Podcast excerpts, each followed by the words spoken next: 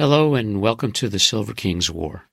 I'm Michael Sievers, the writer, producer, and creator of this podcast series about my father's Second World War as a B 26 bombardier. Today we are in the third play, Serviceman. We're in the second act called City Lights, and this is scene six, titled Chez Paree. And it begins with Michael, who is the narrator and Stanley's son. Stanley reunites with John Sherry, who is visiting Chicago from Philadelphia and staying at the Conrad Hilton Hotel. After starting in the hotel's famous Normandy bar, these young veterans return to their favorite clubs in early December 1945 to celebrate each other, the city, and their good fortune at being alive. The glamorous Chez Paree scene for the King and JJ is a two-top table at the dance floor edge. These men smoke, drink, talk about their war, and remark on their friendship, which has lasted through the years and means more to them today than ever before. The original Chez Paree was their benchmark for high life before they saw New York City and rode the Queen Mary to war. The Chez opened in 1932 at 610 North Fairbanks Court, just west of Lake Michigan, and it closed in 1960. For these men, in 1945, their celebration is also recalling what their missions were and their fear, terror, death, love, and what became of Paris, Cannes, and Brussels. Michael continues Life was never better for the Silver King than in his Air Corps years. He was 22 at the war's end and just beginning to understand a world without obvious limits. He wondered about a European life. Maybe Paris and his romances had room for him. The cities were splendid, sophisticated, and open to new possibilities. And now the king was considering a future at the home that produced the B 26 and had made him a marauder man. Michael reads a really remarkable letter that his father wrote three weeks after VE Day in Europe. It's dated May 27th, 1945 from Germany. Dearest ones, four days have passed since my last writing, and they were undoubtedly the fastest four days ever experienced. If I didn't know better, I would swear I had skipped a day somewhere. It was all so fast, it seemed more like a dream than a reality, simply because I enjoyed myself to the utmost. Indeed, my short leave couldn't have been better if I had planned every minute of it before embarking. To come back here is such a terrific letdown. I honestly feel miserable. I was going from the sublime to the ridiculous, as I'm existing in the ridiculous at the moment. I had a much better time in Brussels than in Paris, though perhaps that was due to a certain factor which didn't exist in Paris. Nevertheless, I was impressed greater with Brussels as a large city. Paris might be prettier with its famous and well-known landmarks, but it was lacking in the hustle and bustle found in Brussels. Paris might be classified as a sightseer's city, while Brussels falls in the category of a busy big city. The city hadn't been scarred by the war, and I doubt very seriously if the population suffered at all. The stores seem to be amply filled with large stocks. The streets are jammed with automobiles, of which surprisingly were American made, the majority of them. There were quite a few models as late as 1942. This was something you didn't see in Paris. There didn't seem to be any gasoline shortage. I was very much impressed with the modern apartment buildings also. It was the first I had seen over here to equal the States. One boulevard reminded me a great deal of Lakeshore Drive in Chicago, only without the lake. As always, I didn't do much sightseeing. I only see the places along the way from the hotel to the nightclubs, so I really didn't see much of the city. maybe I'll get to go back soon and see some more of the famous places. We left here Wednesday morning by truck, arriving there for lunch. We were billeted in one of the hotels which had been taken over by the Army. It was a nice place, though nothing extraordinary. However, we weren't charged for the rooms nor the meals, which I still can't understand. Perhaps they figure we spent enough as it is without adding more. The prices are about the same as in Paris, terribly high. For example, in a nightclub, one pays 80 francs for a drink of cognac, while in the hotel, which is army controlled, you pay about 15 francs. A bottle of champagne would cost a thousand francs, while in the hotel it was 200. That's why you can go for three days and spend a month's pay. The first afternoon I spent in the barber shop. I got the works, everything down to a manicure, and I came out feeling like a million dollars. It's a real treat to go to a barber. Remember how I used to hate it? Now I look forward to it. That night we started out to hit all the night spots.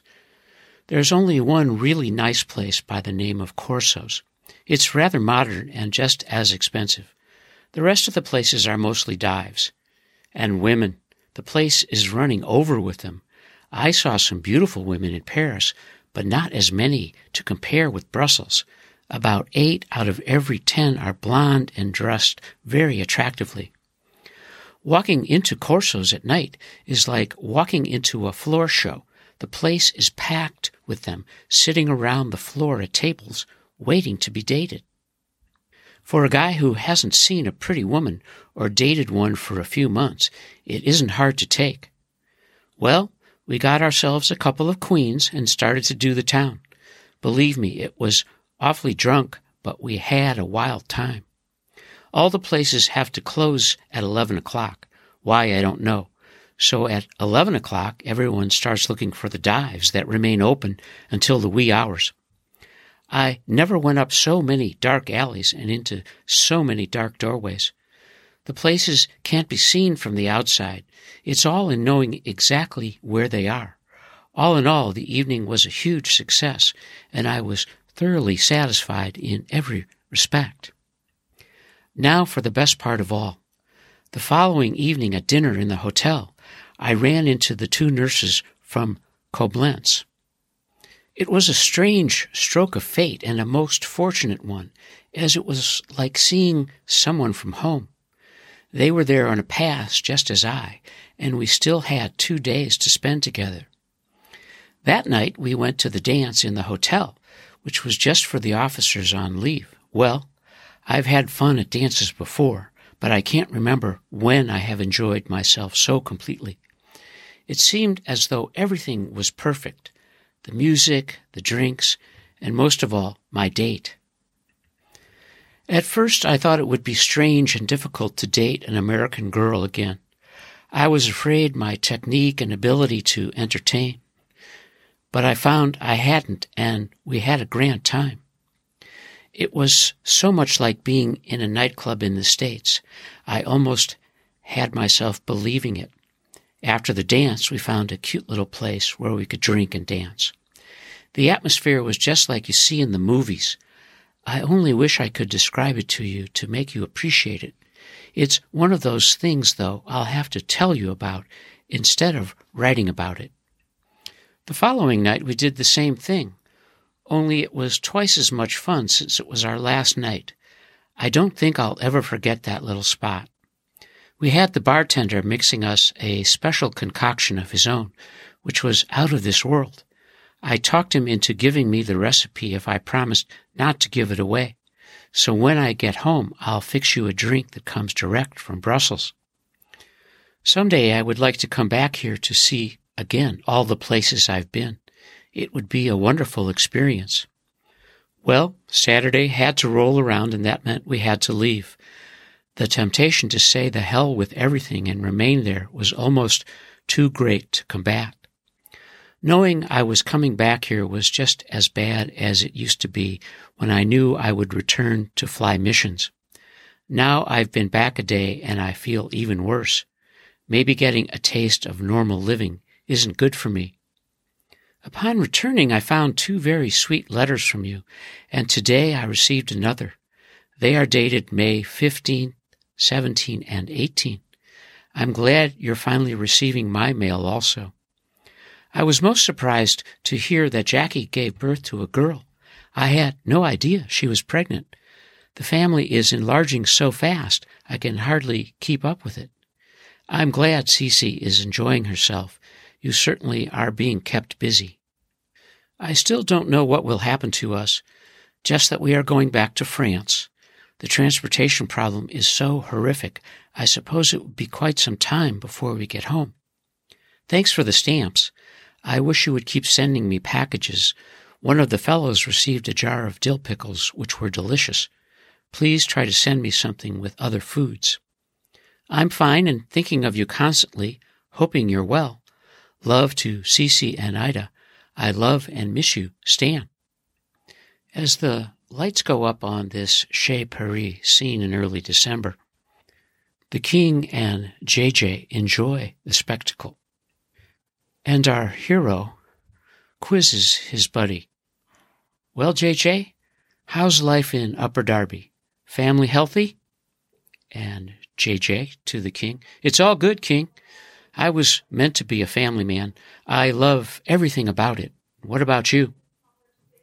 Well, I'm adjusting to the calm and quiet of the home front. Life on West Aldine is an adjustment. And Sherry, life is different. I'll give you that, King. It's probably easier for me right now because we married before my A72 tour.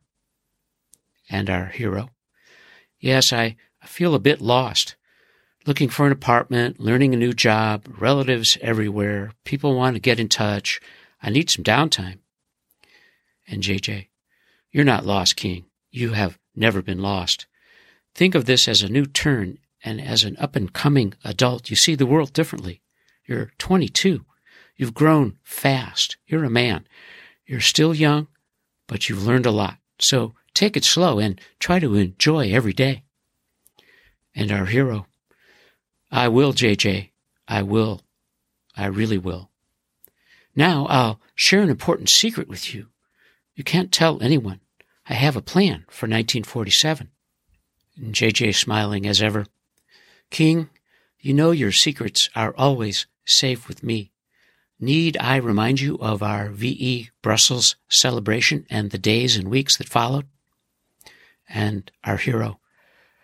Got it, JJ. Well, let me spill it to you. I'm returning to college to earn an engineering degree.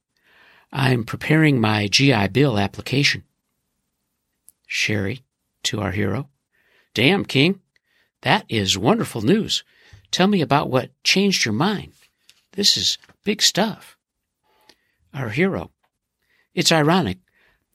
My separation interview at Fort McPherson in Georgia, which I imagined was just going to be a pro forma process, became an inspiration, a, an amazing couple of days. The first lieutenant who did the separation process asked me about college and the GI Bill. He actually had read my jacket and was impressed with my credentials. And now, JJ, quite curious, tell me about what he said, King. What was the inspiration, the thing that triggered this new direction? And the King.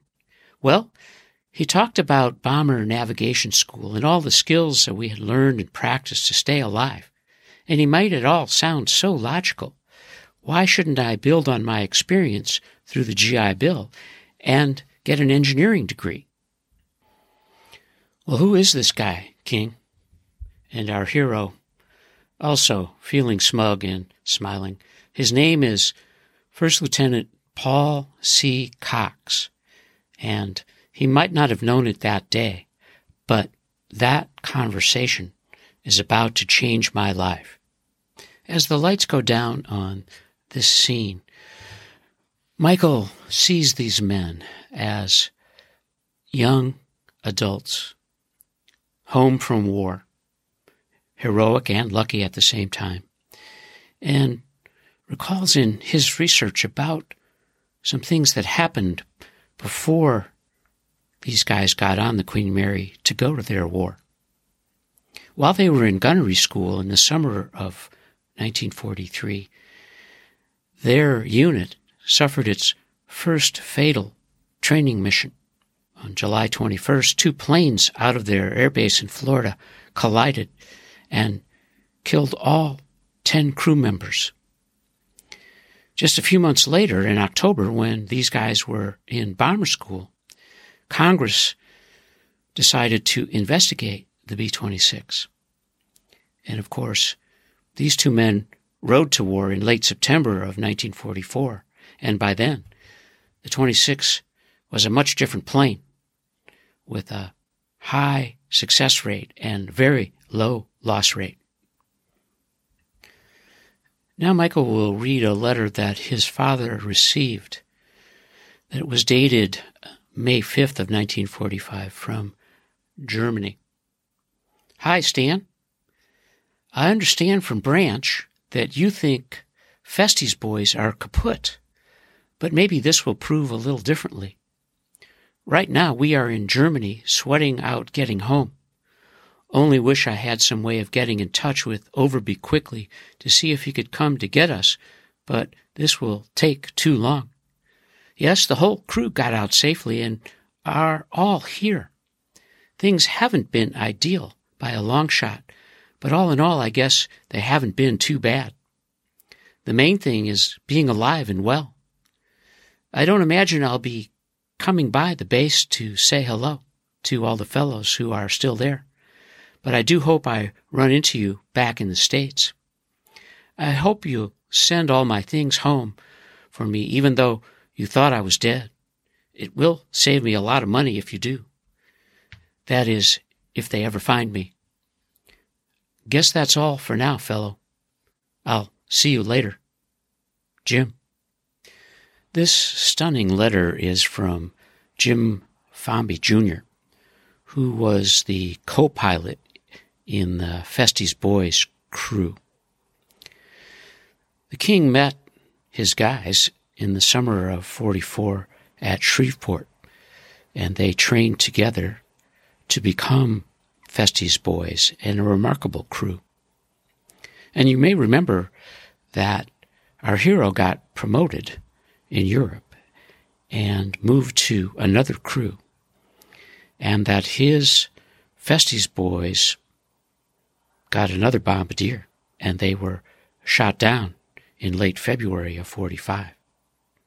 This is the end of Scene 6, Chez Paree, in Act 2, City Lights, of the third play, Serviceman.